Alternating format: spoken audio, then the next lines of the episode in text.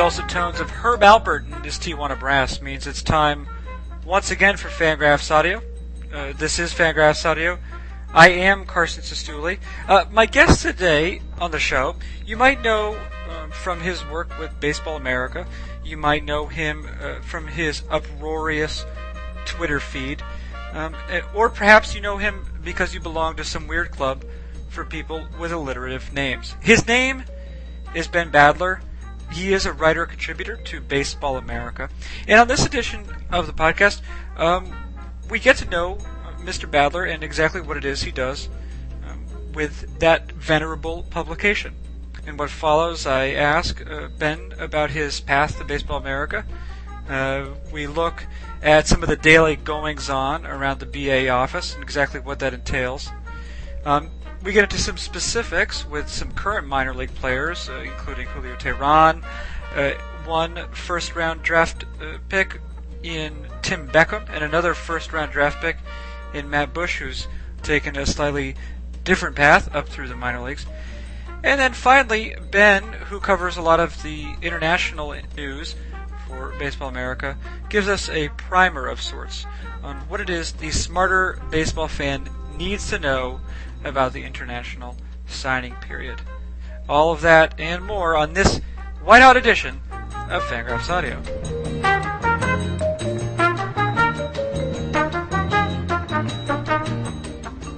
I'm Carson Cistulli. This is Fangraphs Audio. My guest today is a writer, contributor for Baseball America. I believe he's joining us from the American South, uh, specifically Durham, North Carolina. Do I have that right, Ben Badler? Yes, our uh, our offices here are, are located in Durham. So you uh, you're you're not a natural Southerner, though. Um, you are. Uh, I think you're from New England. Is that right? Yes, by uh, by nature, I am from. Uh, grew up in New England, moved down here to North Carolina uh, about uh, four years ago to uh, join Baseball America. So. Uh, this time of year, certainly uh, can't complain about living in the South. Uh, yeah, um, and, and we'll talk about your journey in just a second. Is it um, in terms of now, were you uh, were you subject to any of that heinous weather? I believe there was some heinous weather that went through North Carolina. Were you are you okay? Do you have any uh, bruises or anything? Yeah, thanks for uh, thanks for asking me uh, now, Carson. Uh, uh, yeah, uh, yeah. About uh, let's see, a few weeks or maybe about a month ago, we had. Uh, Uh, some tornadoes roll through uh, our area in Raleigh, but uh, there was some damage. But uh, I was about ten miles from my my home, but uh, luckily uh, everything was okay. There was some a little bit of flooding, but uh, around me. But uh, otherwise, uh, I was uh, I was all right. I think I was. I'm sure I was watching some baseball game on on Fox at the time on a, it was on a Saturday, I believe. So, uh, but uh, yeah, everything uh, everything's going uh, well over here. Yeah, well that's good. So yeah, sorry I didn't uh, check in more quickly. Uh, next time, though, totally. I swear to God. Oh. Uh, so, Badler, the, I want to I want to touch on a number of things. Um, you know, with with you, um, some of them are sort of uh, more by way of background, um, sort of understanding how you got to B A and um, how your responsibilities have changed or, and or stayed the same uh, since you've gotten there. Uh, I also want to get into some real uh, to some baseball related specifics. Um, You know, and in particular, um, I think that uh, you've spent the last week um, going to a whole bunch of games and seeing some, uh, in, in particular, some interesting pitchers. Um, and also, we have a uh, some international um, signings up ahead in the not too distant future. And even if we don't necessarily talk about specific names, I definitely would like to talk about, um, or at least like begin to understand a little bit more about the international signing period and. Um, You know, maybe maybe clear up some things that, you know, like myself or listeners in general may not understand about it. Um, now, first yeah, up, absolutely. Your specific title is now with with Baseball America. Do you have very official titles, or is it uh, are you all sort of uh, associate editors or assistant editors, or how does that work? Yeah, I'm a I'm an assistant editor, and the, the majority of my responsibilities are to write about minor league prospects and to, like you touched on earlier. Right about the international market, uh, which is uh, something.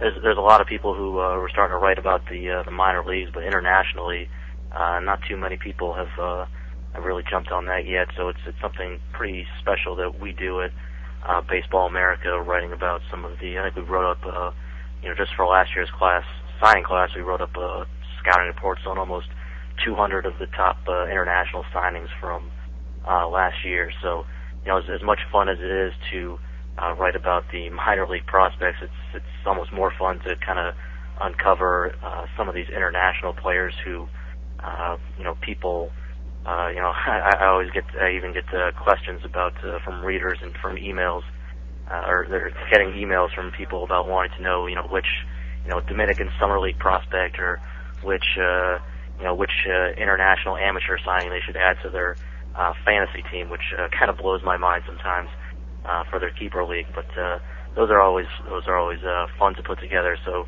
uh, between the international and the uh, the minor league stuff, it's uh, uh, it's definitely very busy, especially uh, this time of year as uh, as the minor league season is underway and, and July second is, uh, is coming up. Right, July second, the uh, the signing date for international um, free agents.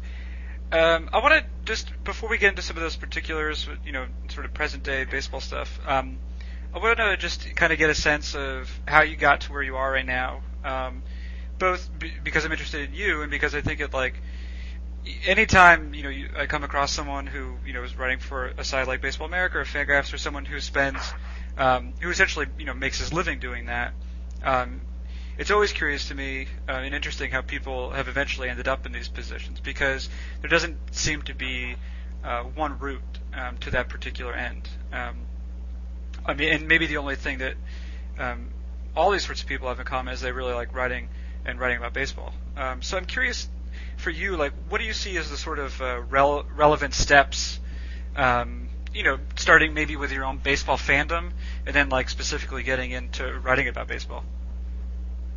Yeah, I think uh, I think you, you kind of nailed it. Where there's not really one specific uh, outline where you can follow to uh, get to this path. I'm just thinking about, you know, the guys in the office. Some of them have uh, journalism backgrounds. Uh, a lot of them don't. Some of them came from, you know, you know, local or, or nearby here in uh, North Carolina.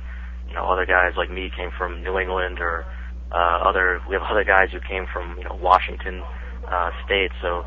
Uh, it's, a, it's a pretty diverse group uh, that we have here, so uh, from from a lot of different backgrounds. So, you know, for me, I didn't have a, a journalism background. I went to uh, UMass, where uh, uh, you might be familiar with, but uh, uh, I went there and uh, majored in sport management there.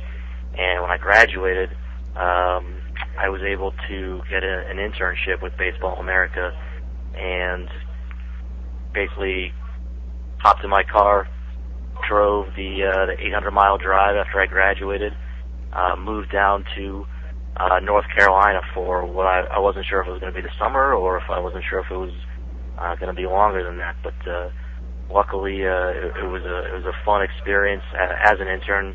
Obviously, the summer uh, getting thrown into it with uh, with the draft and, and all that is a pretty hectic time of year uh, here at Baseball America, to to say the least. But uh, it was fun. I, I learned a lot, and uh, pretty soon thereafter, uh, at, at that point, uh, within a, a month or two, they, they decided to uh, hire me full time. So I've been at, at Baseball America uh, ever since then. So it's uh, I'm not really sure what uh, what advice I can give, but uh, well, definitely no, like, like. Here's the thing that that was that was interesting to me, because as you as you noted. Um, I, I went to uh, I went to UMass uh, for grad school, and you were you were there at, uh, as an undergraduate at the same time, and, and we met uh, briefly there. And I sort of knew you as a as a guy who likes sports, and I know you did a little bit of writing. Um, but when you got hired, uh, when I saw that you'd gotten hired, or maybe you'd been working at uh, Baseball America for over a year, um, you know, just like some uh, I was doing some background. I was like, well, you know, like how, because I was curious. I was like, how did he how did he do that? And um, you had done quite a bit of writing, if I'm not mistaken, on the Red Sox. Um, maybe more prospects, maybe general stuff, but I'm curious as to like how that fit in and how that fit in with you getting in contact with um, with Baseball America, et cetera. Um, well, to be honest, it wasn't really uh, so much about the uh, writing about prospects before. Um, I think it's just if you were, uh, you know, I submitted some, some writing samples that uh, I think they liked, and I must have, uh, you know, I'm not really sure, uh, to be honest, what it what it was that uh, stood stood out. But uh, uh, I think if you're, you know, if you're passionate about baseball and you uh, like writing, uh, I think if you, you put those two together and you're willing to, you know, work, you know, work hard, uh, it's, it's, it all kind of sounds a little cliched, but uh, uh, to actually go out there and, and do it is a is a, is another thing to to be able to execute. Uh, so if, if you can put it all together, it, uh, uh, and, and you can catch a little luck, it, uh, it does work out sometimes. Now, with regard to that, the sort of uh, the hard work sort of thing, I, I think one thing that um, you know, because I, I actually subscribe to Baseball America, and I've clearly know, you know I've known about it for some time, as as a as a lot of baseball fans ha- have or do. Um, what, one thing though, so it sort of has taken on a mythical air. I'm sure for you, it's not it's not quite as mythical because you're there every day, like literally there right now, sitting in the office.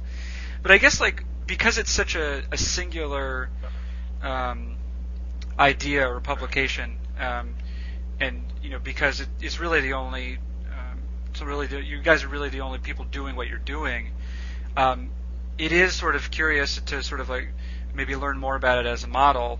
Um, or you know what it's like, but like so, so you are right now in the office. Like, is this? Um, is it kind of look like a castle? Are you sort of like in a? Is there a moat around it, or is it more like uh, maybe like kind of like an eighteenth century red brick building uh, with like a guard, uh, guard outside? We haven't. Uh, we have a security system, so uh, we, I think we uh, they might have used to have a moat, but I think we've uh, yeah, we've gone modern with that. But so uh, no moats. Otherwise, well, yeah, okay. Yeah, it, it might have used to be a, a castle, but uh, it actually uh, we do have the high ceilings, but it actually is it's, it's really more like a uh, I think it used to be a warehouse uh, of, of some sort. Um, but we uh, it's it's really not uh, you know if you want to come down sometime, Carson, to uh, to North Carolina, I can give you the tour of the uh, the B A offices, and uh, we can probably see the entire thing in about uh, uh, two or, or three minutes. I think people. Uh, People probably think, uh, like you said, I don't know if it's uh, uh, mythical or, or what, but our our uh, our offices really aren't that big. We're, we're pretty uh, uh, small uh, uh, company. We just uh, uh, put in a lot of work, I guess, or something. But uh, uh, you know, the the office isn't uh, anything uh, fancy. Just uh, it's here. It allows us all to uh, to be in, in one place and uh, communicate and, and come in, you know, when we need. So there's nothing uh, nothing too fancy to. Uh, No moats or uh, or uh, guards or anything like that no to uh, keep anybody out. Aaron Fitt no, is, no, uh, is uh, Aaron Fitt is he? I mean, is he strong? Is he large? Could he protect you? Need be? Uh he uh, he used to be able to, but he actually moved out to uh, to the West Coast. Uh, so he's based in California now, doing a lot of our uh, college coverage out there. So our uh, our security is definitely taking a hit. Oh yeah. Well, that that actually brings up an interesting point. Um, Of course, a site like Fangraphs, which is based exclusively on the internet, um, has no headquarters proper, and you know we um, we communicate with each other online, um, and that, that works fine for our purposes, um, and you know we can exchange ideas that way. But I am sort of curious as to um, how maybe having a physical space, and I'm not asking you to, you know, to, to sum this all up in like you know um, a, a brief. Um, but uh, concisely worded paragraph. But just from your experience, um, what are some of the advantages or disadvantages of of having like the sort of working space you're talking about, where you can kind of shoot shoot ideas um, off other people, or maybe let a you know let um, you know, you can talk to to your editors or um, you know to your um, your colleagues, have some ideas, maybe have some uh, sort of spontaneous brainstorming type situations. Where maybe a you know a more removed um, or decentralized uh, situation might might uh, prevent some of that. Yeah, I think having a, an office is definitely a, an advantage for us because um, you know you, you have an idea, you want to bounce it off uh, somebody, or you know I, I have a question, or, or I have a you know just just something I'm thinking about, and it has to do with you know high school players or or something you know more uh, you know something about the draft. Well. Uh, and that's not necessarily my area of expertise, so I can just, you know, pop my head over into uh, Nathan Rohde's office or, or Connor Glassy and uh, talk to one of those guys. Uh, and we can just have a, uh, you know, a conversation, whereas we're not having to, uh, you know, send out I Ms or, or emails where you got to wait for the, uh, the back and forth. We can just, you know, go in and, and have it right there. I think, uh, you know, we have, you know, Jim Callis is, is based in Chicago, and, and Aaron Fitt out in California, uh, which is a great area for, for college baseball. So uh, it's, it's great to have, uh, you know, those guys out wherever they are. Uh, but at the same time, having us all here in the office is, is great, too. And it's kind of similar probably to what, uh, you know, a lot of teams do, where they have their, uh, in, in most cases, their G Ms and, and their assistant G Ms are, uh, and their baseball operations staff are, are located uh, in-house for the most part, but then they have their, you know, their Florida or their, or their Arizona operations or their, their scouting staff is, you know, based all over the country. So um, to be able to, uh, to communicate remotely like that Uh, is, is important too, because a lot of times, you know, one of us will be uh, on the road for uh, a road trip to, to see players or uh, or at a convention of some sort. So um, obviously technology has made things a lot easier, but at the same time, uh, having that physical office space to uh, be able to come in every day and just have these uh, conversations about baseball, uh, it's, I think it's certainly an advantage for us. Well, let's talk about uh, seeing some specific players, and of course, um I'm guessing that the, your location there in the uh, Research Triangle in uh, North Carolina is of some benefit. I know that there are a couple fan, uh, a couple minor league teams right around you. In fact, um, the reason we're doing uh, this interview on uh, Monday is because all last week you were watching, um, was it Montgomery, Carolina games? Is that what was happening? I saw some uh, some Montgomery uh, uh, last week, and, and the week before I had seen Uh, Chattanooga, which is the uh, Dodgers Double A affiliate, uh, and Car- playing Carolina, which is the local team, the uh, the Reds Double A affiliate, and uh, just before then I was seeing uh, Tennessee, which is the uh, Chicago Cubs Double A affiliate. Okay, so it, so this enables you to, to kind of get some idea of of uh, some of the players you're you know you're covering, if not always directly, it just at least give you some context. Yeah, it's a, it's a good area for baseball. Uh, pro- probably one of the uh, best areas, I would say, for, for minor league baseball in the country, because, uh, you know, right down the road from our office, fifteen minutes away, is the Durham Bulls. Uh, the Rays always bring in a ton of prospects, so we're lucky to have their triple A affiliate here. Uh, the Reds double A team is in Carolina. Uh, that's not too far. Greensboro, which is the Marlins low A affiliate, is about an hour away. Uh, and then you have uh, Kinston, which isn't too far away, the Carolina League uh, high A affiliate of the Indians. Uh, it's a little bit of a longer drive, about two hours, but uh, it's certainly doable. I know J J. Cooper here uh, went out to see uh, Drew Pomeranz throw for the Indians, and he saw some of the uh, uh, Royals prospects when, when they played there too. And then, you know, when even when rookie ball starts, the, uh, the Appalachian League, uh, I get to see some Appy League games when the, uh, the Burlington Royals start. Uh, unfortunately, the uh, The Royals have two rookie league affiliates, and, and they tend to send the, some of their uh, their better prospects to uh, the Pioneer League uh, out in Idaho Falls. Uh, but uh, usually get, can see a lot of uh, you know, good rookie ball prospects uh, come through. Uh, there actually saw Julio Teheran there. Uh, must have been a few years ago now at this point.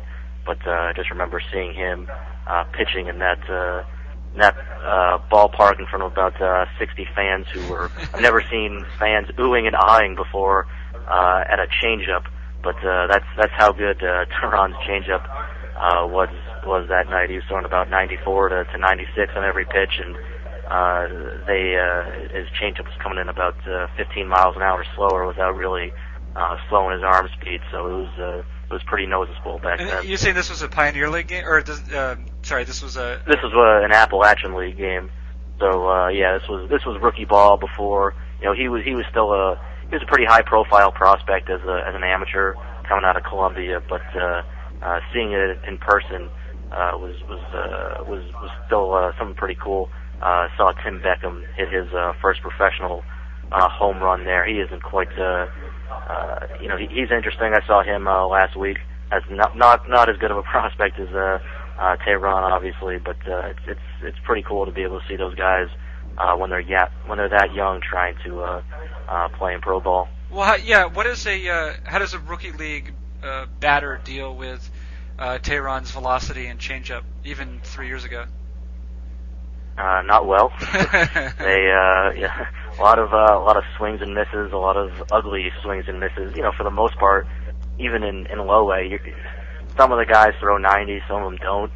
Um, but uh, in rookie ball, it's, it's even less common to see a guy uh, throwing over ninety miles an hour. And you get a lot of guys who can throw strikes, but, you know, maybe their stuff is marginal, or, or maybe they do have some stuff, but uh, they don't know what to do with it, whereas, you know, Teheran was throwing strikes with ninety-four to ninety-six, and uh, it, the batters are, are trying to cheat early with their swings, uh, start their swings a little bit early to, to try to catch up to that, you know, mid nineties fastball, and then he's, he's throwing the changeup, and uh, you'd think he'd be doing them a favor Uh, by throwing it a, a little bit slower to something they can catch up with, but they were pretty uh, uh, pretty overwhelmed by his uh, his entire arsenal that day. And now you said, yeah, you did. You said you've gotten to see a um, bunch of teams in the recent weeks here. Um, last week you said you saw you were able to see Tim Beckham. Is that a fact? Yeah, I saw him. Uh, I saw him uh, one game. He was he was good. He was uh, uh, you know didn't really stand out too much with the bat, but uh, you know when I.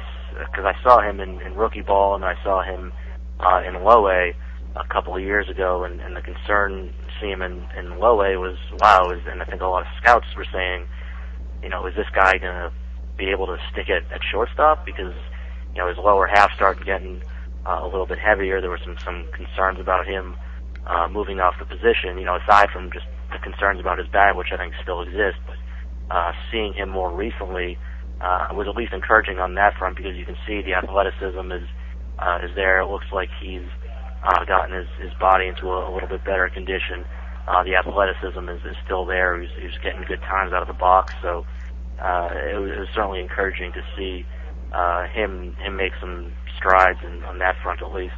Yeah, I know that uh, was it during preseason. I think uh, Joe Maddon was asked about Tim Beckham and you know about sort of uh, the way that Beckham's stock has fallen, uh, especially obviously mm-hmm. since, since being an, a number one draft pick as a as like an uber athletic shortstop. Um, and Maddon Maddon said something to the effect of, you know, it, it's uh, you know I, I I think he was a little bit surprised that there was so much uh, hysteria concerning Beckham, uh, that he was still very young, and that there was very much a chance that he would become an excellent ball player. I'm curious from your from your perspective, do you view that as Maddon? Um, you know, kind of just trying to, to take the heat off one of the play, one of his, not necessarily one of the players he's directly managing, but someone certainly in his uh, organization, or or do you think that, that Maddon could genuinely feel that way? Uh, he, he could genuinely feel that way. I, I don't want to uh, take that away from him, but I think uh, you know, manager quotes, major league manager quotes from uh, spring training on uh, prospects are, are always my favorite. It's usually some. Uh, you know, generic throwaway line, you know, he can, well, he can really, uh, handle the bat, or, uh, you know, he can, uh, you know, he's, he's a good-looking guy, or he's got a long ways to go, but, uh, you know, something, uh, you know, encouraging after that, so, uh, I mean, it's, you know, it's, it's his, uh, you know, it's a guy in, in his own organization speaking, uh, you know, to the public. I'm sure he's gonna be, uh, positive about it, but, you know, there's, there's legitimate concerns about his bat.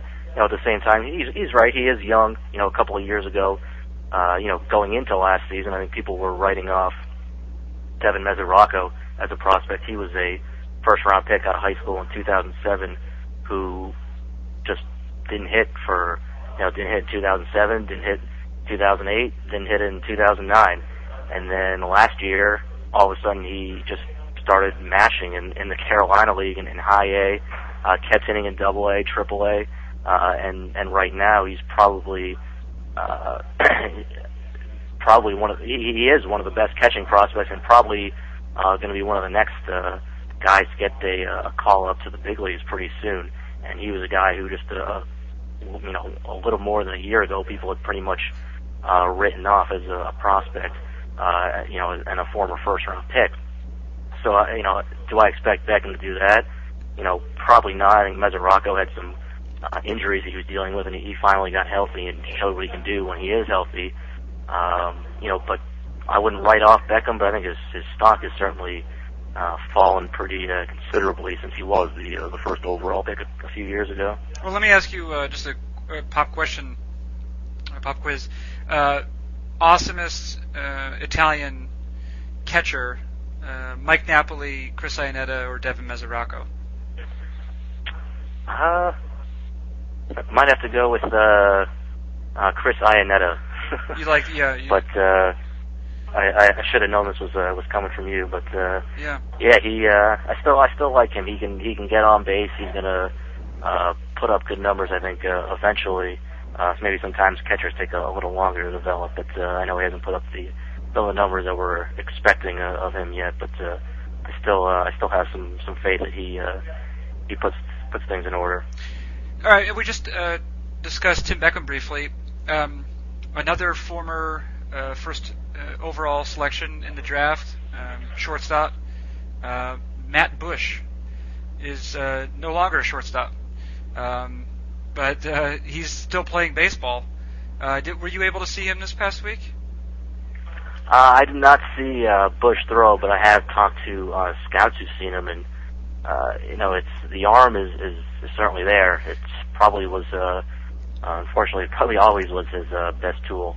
And uh, now it, uh, it, it, it plays well on the mound. He, he can miss bats. He throws, you know, up to the mid and, and really touching the, the high nineties with uh, his stuff. So, you know, with, with guys like that, who knows? It was uh, uh, how quickly they can figure it out. A guy like Sergio Santos converted to pitching, and you know, got there, uh, got to the big leagues pretty quickly. Kenley Jansen uh, with a Dodger. Sometimes something just clicks, and uh, all of a sudden you have a, a decent reliever. So I think if uh, If that happened for the Rays, they'd certainly have to be, you know, happy about it. Some guys, it comes uh, quicker than others. I was just talking to a, uh, a scout the other day about uh, guy, uh, a, a pitching prospect that, that he had seen, uh, who was, uh, I think, it was a former uh, shortstop, and, and he said that, uh, you know, I was, I was asking him about, you know, well, it's going to take him a while to uh, to put things together and, and figure out, you know, all of the, uh, you know, the.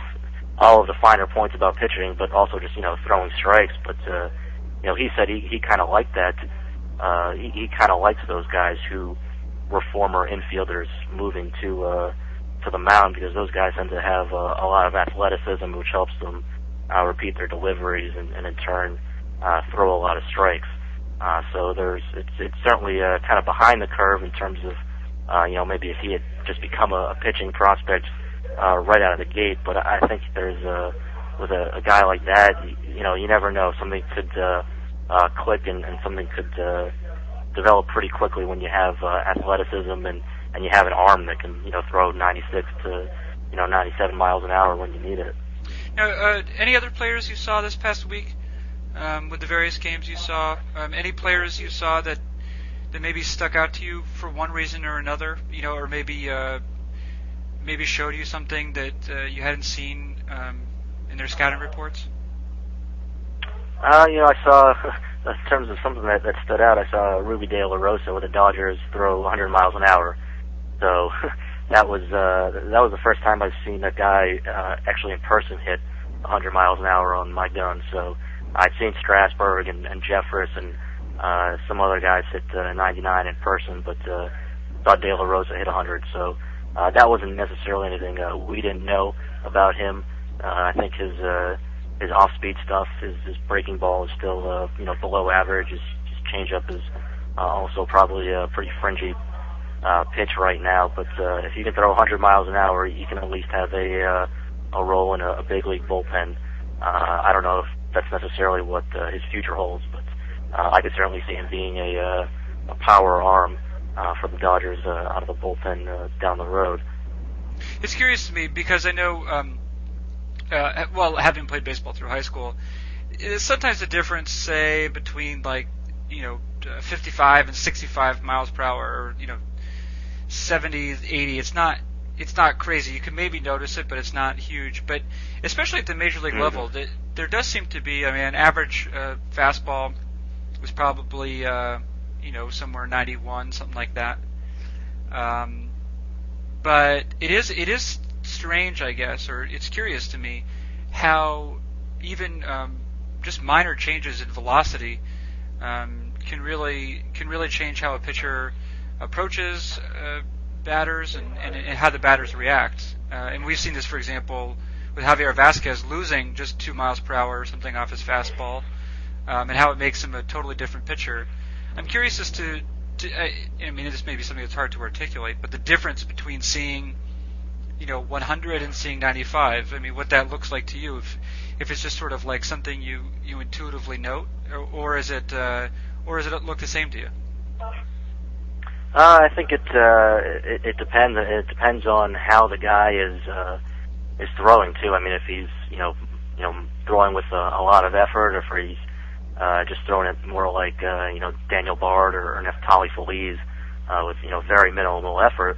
But then all of a sudden it's just boom, the ball is you know it's it's right there and it's and it's on you. Or if a guy has you know a lot of moving parts in his delivery, uh, that can be a little bit different. Sometimes it actually you know it can help him hide the ball. Uh, a little bit, but yeah, I mean the difference between uh, ninety to, to ninety-five or ninety-five and, and one hundred is uh, pretty huge. And you know, hit I think uh, to me, hitting is about uh, timing, and, and pitching is about upsetting the hitter's timing. And when you have that much, uh, you're, even a mile or even a couple miles an hour difference uh, on your fastball, uh, or a, a little bit of, of extra movement, uh, or, or a little bit of extra deception in, in your delivery. Uh, anything like that can really uh, upset a hitter's timing, and I think that can be, uh, you know, like you said, with, with Vasquez losing uh, a couple of miles an hour, uh, or, or what you're seeing with, uh, you know, Ubaldo Jimenez earlier in the season. You know, a, a little loss of uh, velocity can uh, really throw off, uh, uh, uh, you know, a pitcher's game, and, and I think it's uh, you, you can notice it sometimes in uh, the arm speed. I think you know that's what some of the uh, uh, the more experienced scouts are, are looking at. Uh, you know, when they're when they're scouting young players or, or looking at uh, older players too, they're not just necessarily looking at uh, you know what's on the gun, but you know, but how quickly their their arm is working through, and it's just something you have to uh, just have seen a, a lot of uh, baseball to be able to uh, uh, to see and, and understand. It's not really something that you can uh, articulate, like you said, uh, but uh, but yeah, any any any anything like that that just seems you know very minimal. Uh, can have a major impact on a, on a hitter's uh, timing and uh, can make a pretty substantial difference. Now, one thing you mentioned uh, or referenced a couple of times is, is how you talk to scouts um, uh, with some frequency, it seems. And I know that uh, just as an outsider, I guess I, I don't know if I ever uh, thought this, you know, specifically, but I guess I was under the impression you know, that you guys did a lot of, um, you know, um, in-person scouting. And I would, uh, you know, if you just asked me, I probably would have assumed that most of the stuff that you know ends up in the prospect handbook, for example, um, you know, is is uh, sort of um, uh, stuff that you guys had seen in person. And I guess what actually turns out, I was talking with Jim Callis uh, a couple months ago at an event, and he was saying that, um, you know, while that might be the case in some instances, and it certainly doesn't hurt to to have some context for yourself, having seen a player, that really the thing that um, sets Baseball America part, what you guys view to some degree as your mission, is to is to really uh, aggregate as much information as possible. You know, mostly by talking with scouts. And um, I'm curious how, how that process works for you. Like, um, if that was something that took some getting used to, you said you know you you'd done some writing. I don't know how many interviews you'd conducted, how how comfortable you felt like that. But I, I'm just curious as to to that really that entire process of uh, reaching out to people. Um, you know, to scouts um, or clubs, and getting information on players, and how you uh, how you put that all into your, your articles, et cetera. Yeah, I think uh, the interview stuff wasn't necessarily a, a piece of uh, my background that I had a, a lot of history with, but it, it comes pretty natural, I think, when you're uh, just talking to you know scouts and, and players or, or front office uh, officials. Uh, you know, you're just you're just talking about uh, baseball. You just try to. You know, make it a uh, conversation about baseball, and, and these guys, uh, you know, they, they like talking about baseball. Uh, it sounds kind of simplistic, but it's uh, it's, it's kind of the the truth of it. It's uh, you know, we we do go to a lot of games. Uh, you know, I, I do go to a lot of games here. Uh, like I said, all, all these minor league teams uh, around our area, uh, and then do a bit of uh, traveling as well. But uh, you know, you, you can see a lot of things there. But I'm also at the game, uh, you know, bouncing things off scouts or bouncing things off.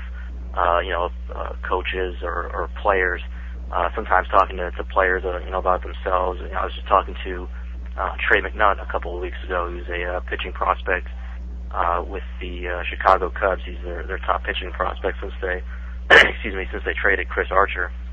And, you know, I was talking to some scouts in the stands, and so I talked to some scouts before and about uh, McNutt and about his breaking ball. And he throws a really hard uh, power breaking ball, but it's you know, anywhere from eighty to, to eighty-five, and, you know, the scouts just kind of call it a, a power slurve because you're not really sure if it's a curve or a slider, but just talking to him, after his, his start, he kind of cleared it up, cleared it up for me and, and for some of the scouts. He said, you know, it's it's actually a one of them's a curveball and, and one of them's a slider.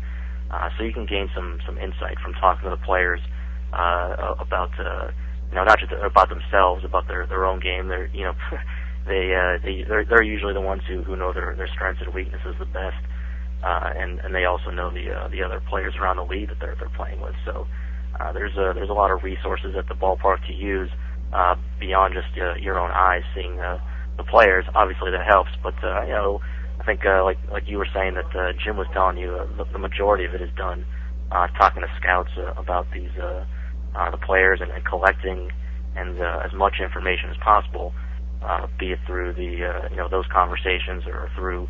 Uh, what we're seeing or, or through the stats, and then uh, using you know our knowledge to be able to uh, interpret that information uh, as, uh, as as accurately as possible uh, to try to predict the future. Now, is that a situation where, and this is a uh, question you can uh, you should feel free to omit as much as you want. Um, are there situations where you have the, the uh, go-to guys? You know, maybe you've uh, built up good relationships, maybe you see the game in a similar way. Um, Or you know, are you constantly reaching out to, to new people in the uh, in the industry? I would say I think it's a, a little bit of both. I mean, there's some guys who have you know, I've had relationships with for uh, uh, for several years, both on the, the pro side and uh, the international side. But I mean, that's the other thing about going to games is you're always uh, meeting new scouts, meeting uh, new players to uh, you know maintain relationships with for uh, you know to to stay up with uh, players on, down the road. So.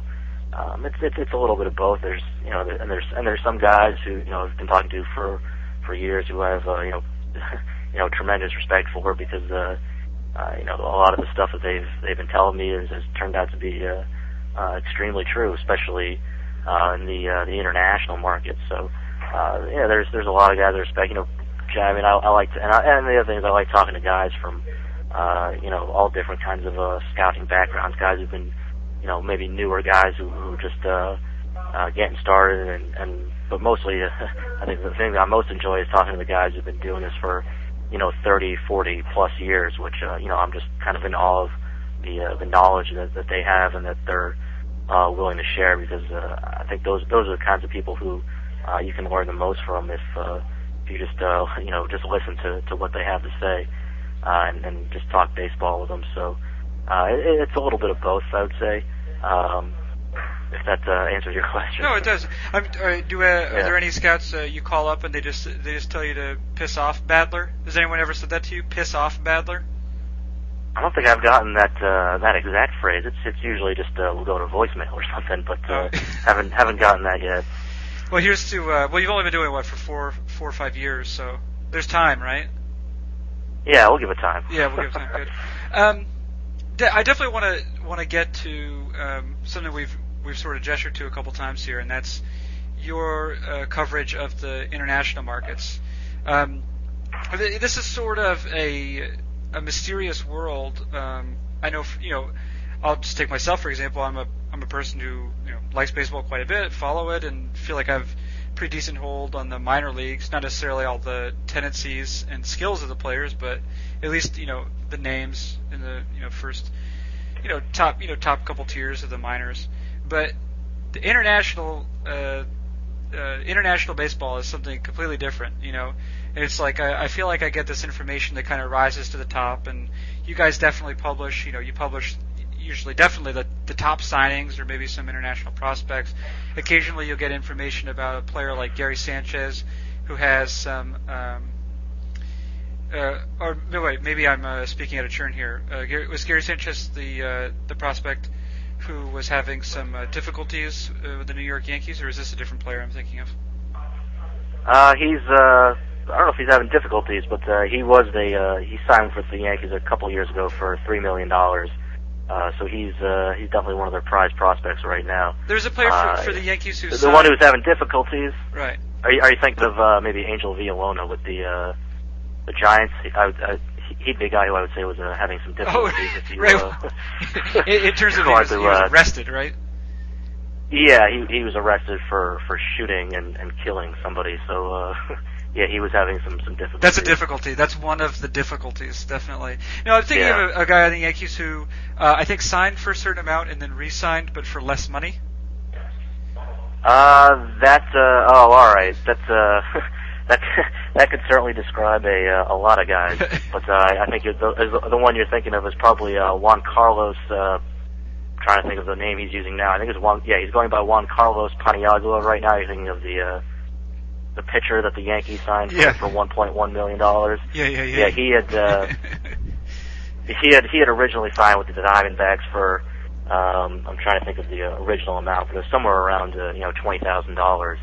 And, uh, M L B ended up, uh, suspending him and, uh, you know, his, his contract went away and then all of a sudden his, you know, velocity jumped way up and, uh, started throwing up to the high nineties and, uh, the Yankees signed him for, Uh, one point one million dollars is kind of the uh, abridged version of, uh, of that story. Right, in, in, which obviously creates a bizarre situation where the Diamondbacks, through no fault of their own, lose a guy who, you know, who now is worth over a million dollars.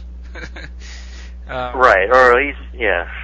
yeah, and that's, uh, you know, it's that's that's the, that's the system that the M L B uses. It's the system that, you know, allowed the, the Cardinals to sign Uh, this kid, Carlos Martinez, for, for one point five million dollars, who just made his, uh, U S debut the other night, uh, and threw up to, uh, ninety-nine miles an hour, threw, I think, uh, it was, uh, four shutout innings and, and struck out six guys. Uh, he was a guy who was originally signed by, uh, the Red Sox for about one hundred fifty thousand dollars or one hundred sixty thousand dollars. So, uh, it's the system that M L B uses. Uh, they've, they've made some changes, but, uh, uh, it's, it's just one of, uh, many things that can go, uh, Uh, can go a little wild in the international market. Yeah, all right. So, so if you had to give uh, just like a, a very brief overview of kind of what uh, an educated baseball fan needs to know about, um, you okay, Ben Badler? Yeah, I was just uh, just in the phone here. Sorry. Okay, you're all right though. You haven't been at- attacked or anything like that? No, the uh, the. Uh, Luckily, our uh, our downside security is uh is still keep, still, keeping us uh, safe. Good, good, good. So, in terms of like creating like a, a very brief primer for an educated baseball fan who doesn't necessarily know a ton about uh, international signing and what it all entails, um, and specifically what you're covering, like what what would what would that sort of fan need to know um, to be able to, I guess, to to follow it um, w- with some interest or you know with a little bit more information. I think, um, you know, the majority of international signings come out of Latin America, mostly the Dominican Republic, uh, also Venezuela, and then, uh, you know, there's there's some signings that come out of uh, Colombia and, and Panama, but uh, the majority of them come out of, and, and Mexico as well, uh, the majority of them, the international signings are coming out of uh, Latin America, and what happens with, with those kids is, is they're able to sign. Uh, once you turn sixteen, you wait until uh, the next July second, and that's when uh, you become eligible to sign. And once that happens, uh, you, you, once you're eligible to sign, you can you can sign it at any point uh, thereafter. Um, so these kids don't have, you know, there's there's no draft obviously internationally, uh, although you know you never know that uh, that might change this year. We'll see, but. Um, There's there's no draft. There's no there's also no uh, real college or, or high school teams. Uh, the players have their own uh, trainers and, and their own uh, agents sometimes, and uh, you have to negotiate uh, if you're a team with these with these trainers and uh, and agents. So it's it's not like you can follow along uh, with a, uh, a college team or a high school team. Uh, So that obviously makes things a, a lot more difficult to uh, to follow along, and it obviously makes things a lot more uh, difficult for uh, the scouts who have to uh, evaluate these players too.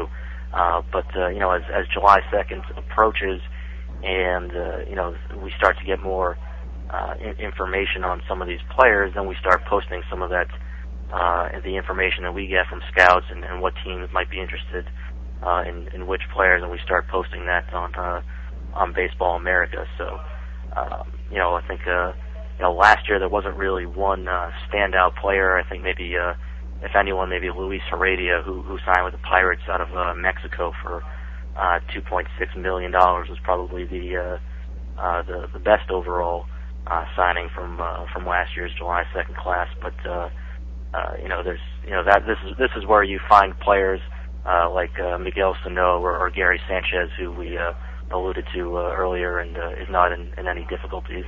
Um, but, uh, or, or players like, uh, you know, Felix Hernandez or, or Julio Teheran. Uh, so this is where the, uh, it, the, this is where the, uh, the Latin players come from. They can sign all year. Uh, July second is, is just one, uh, uh, one day, but it tends to be when the, uh, the bigger names in the markets all, uh, uh, tend to, uh, uh, tend to come up and sign. Well, it's the closest thing is to the, uh, to the pre-draft model, right, at this point, because it's more, um, it's more based on, you know, I guess, uh, each organization's, uh, ability to kind of have a scout who develops a relationship with the player or the, or the player's trainer slash agent, right? I mean, as opposed to necessarily, you know, like in the draft, having to wait your turn to, to have a shot at a guy. Yeah, if you, uh, you, basically all you have to wait for is, uh, for the player to, uh, be eligible to sign. Uh, some teams try to skirt around those rules and, you know, they, in the, in the past and, and, Uh, I think maybe it's, it's done less so now, but, uh, you know, they would find a player who, uh, was, you know, fifteen or sixteen who they wanted to sign, but, uh, uh, you know, they, they didn't want the other teams to, to know about, uh, so they would, uh, you know, agree to a deal before July second and then try to hide their player either in, uh, dashing him away in, in their academy or, or somewhere else, or, or taking a kid from, uh, the Dominican Republic and, and flying him over to, uh, to Venezuela or, or whatever the, uh, you know, the methods might be to, uh, to try to hide these players. But, but yeah, I mean, there's, there's no draft. It's, it's all about the, uh, the scouts you have and, and the network you have. And, and the other thing is there's no, uh, I shouldn't say no, but there's, there's very little, you know, you know, hype and, and reputation around, uh, some of these guys. You know, maybe in, you know, around the island there, there, there is somewhat, but, uh, for the most part, it's, you have to, uh, you, you have to like what, what you see. You, you can't just go off of, uh, you know, what you're, there, there's no numbers, there's no, uh, you know, uh, media reports on, on any of these guys for the most part right up until, uh, July second. So, uh, these guys are, this is about as, as close to, uh, you know, the real old school, uh, scouting as it gets. You know, obviously, unfortunately, there's a lot of, uh, other issues with, you know, steroids and, uh, age fraud and, and a lot of other, uh, you know, bonus, uh, skimming and, and other issues that they have to, uh, you know, teams and, and M L B have to deal with. It's, it's a bit of a headache, but it's, it's really as close to that, uh, you know, old school, just go out, uh, and, and find a player as, as you're going to find. So how do you, so what do you view as sort of as your responsibility then, I guess, as a, uh, you know, as a writer covering the international market, um, how do you, I guess, how do you ride that line between, uh, you know, providing information that's, that's useful, um, and substantive for readers of Baseball America, while at the same time, you know, not, uh, you know, perhaps avoiding the, the possibility of becoming too obscure, you know, where you're dealing with, uh, you know, maybe guys who may or may not pan out later on. I, I guess, how, how do you sort of find that happy medium in, in terms of the information you, you convey to the readers? Um, well, I think, uh, in terms of, uh, obscurity, it's, that, that's tough because, uh, on, on the draft side, we, we try to make sure we write up, uh, a scouting report before the draft on, on every player who we think might get drafted in any of the fifty rounds. uh, so, you know, we, we go pretty, uh, in depth. Uh, it's not really for the, uh, the casual fan. Uh, so, uh, on the international side, we don't really go, uh, quite that in depth. There's some, uh, there, there's some, you know, there's some hit and miss to it, uh, obviously, but we try to focus on the guys who, uh, you know, money isn't really, uh, something that, you know, I personally care about when, uh, evaluating a player. Uh, you know, it doesn't really matter if a guy a couple of years ago signed for two million dollars or, uh, twenty thousand dollars because there's, there's inefficiencies in the system that, uh, uh, you know, allow that to, uh, to happen. What matters is, is the player's talent. But, uh, we try to let the, uh, at least let the market kind of, uh, speak for itself in some ways and, and try to focus on the players who, you know, we, I'm hearing are, are going to get the, uh, uh, you know, the, the most money. Um, and, and there's some, uh, there, there's some guesswork in, involved in, in that. Uh, but, uh, just based on, uh, what we're hearing, we, tend to get the uh, we miss on very few of the uh, you know who the the top guys are, are going to be. So um, it's it's tough because again these kids are uh, sixteen or, or supposed to be sixteen years old, uh, and, and to try to predict uh, you know who's going to be a a major leaguer out of out of those guys in, in the United States would be uh, tough enough as it is, and, and you can uh, probably multiply that by about ten uh, when you're when you're trying to uh, evaluate kids in the in Latin America. So it's it's not easy, but uh, just making as, as many calls and, and uh, as as possible to uh, to scouts and, and other people uh, internationally to uh, to try to nail it down as best we can. Well, cool. All right. Hey, Ben Badler, I'm going to let you get back to uh, to doing your job and. Uh, and uh, getting all that information um, uh, to to most benefit your readership. But uh, I want to thank you, uh, before I let you go, I want to thank you for, for joining us in Fangraphs Audio. Yeah, absolutely, Carson. It was uh, great great having me on. Cool. It was great. It was, it was great having you on. Uh, so that well, I guess I'll, uh, I'll, I'll leave that for you guys to judge, but it was, it was great to be on. uh, that has been uh, Ben Badler of Baseball America. Uh, I have been and will continue to be Carson Cistulli, and uh, this has been another white-hot edition of Fangraphs Audio.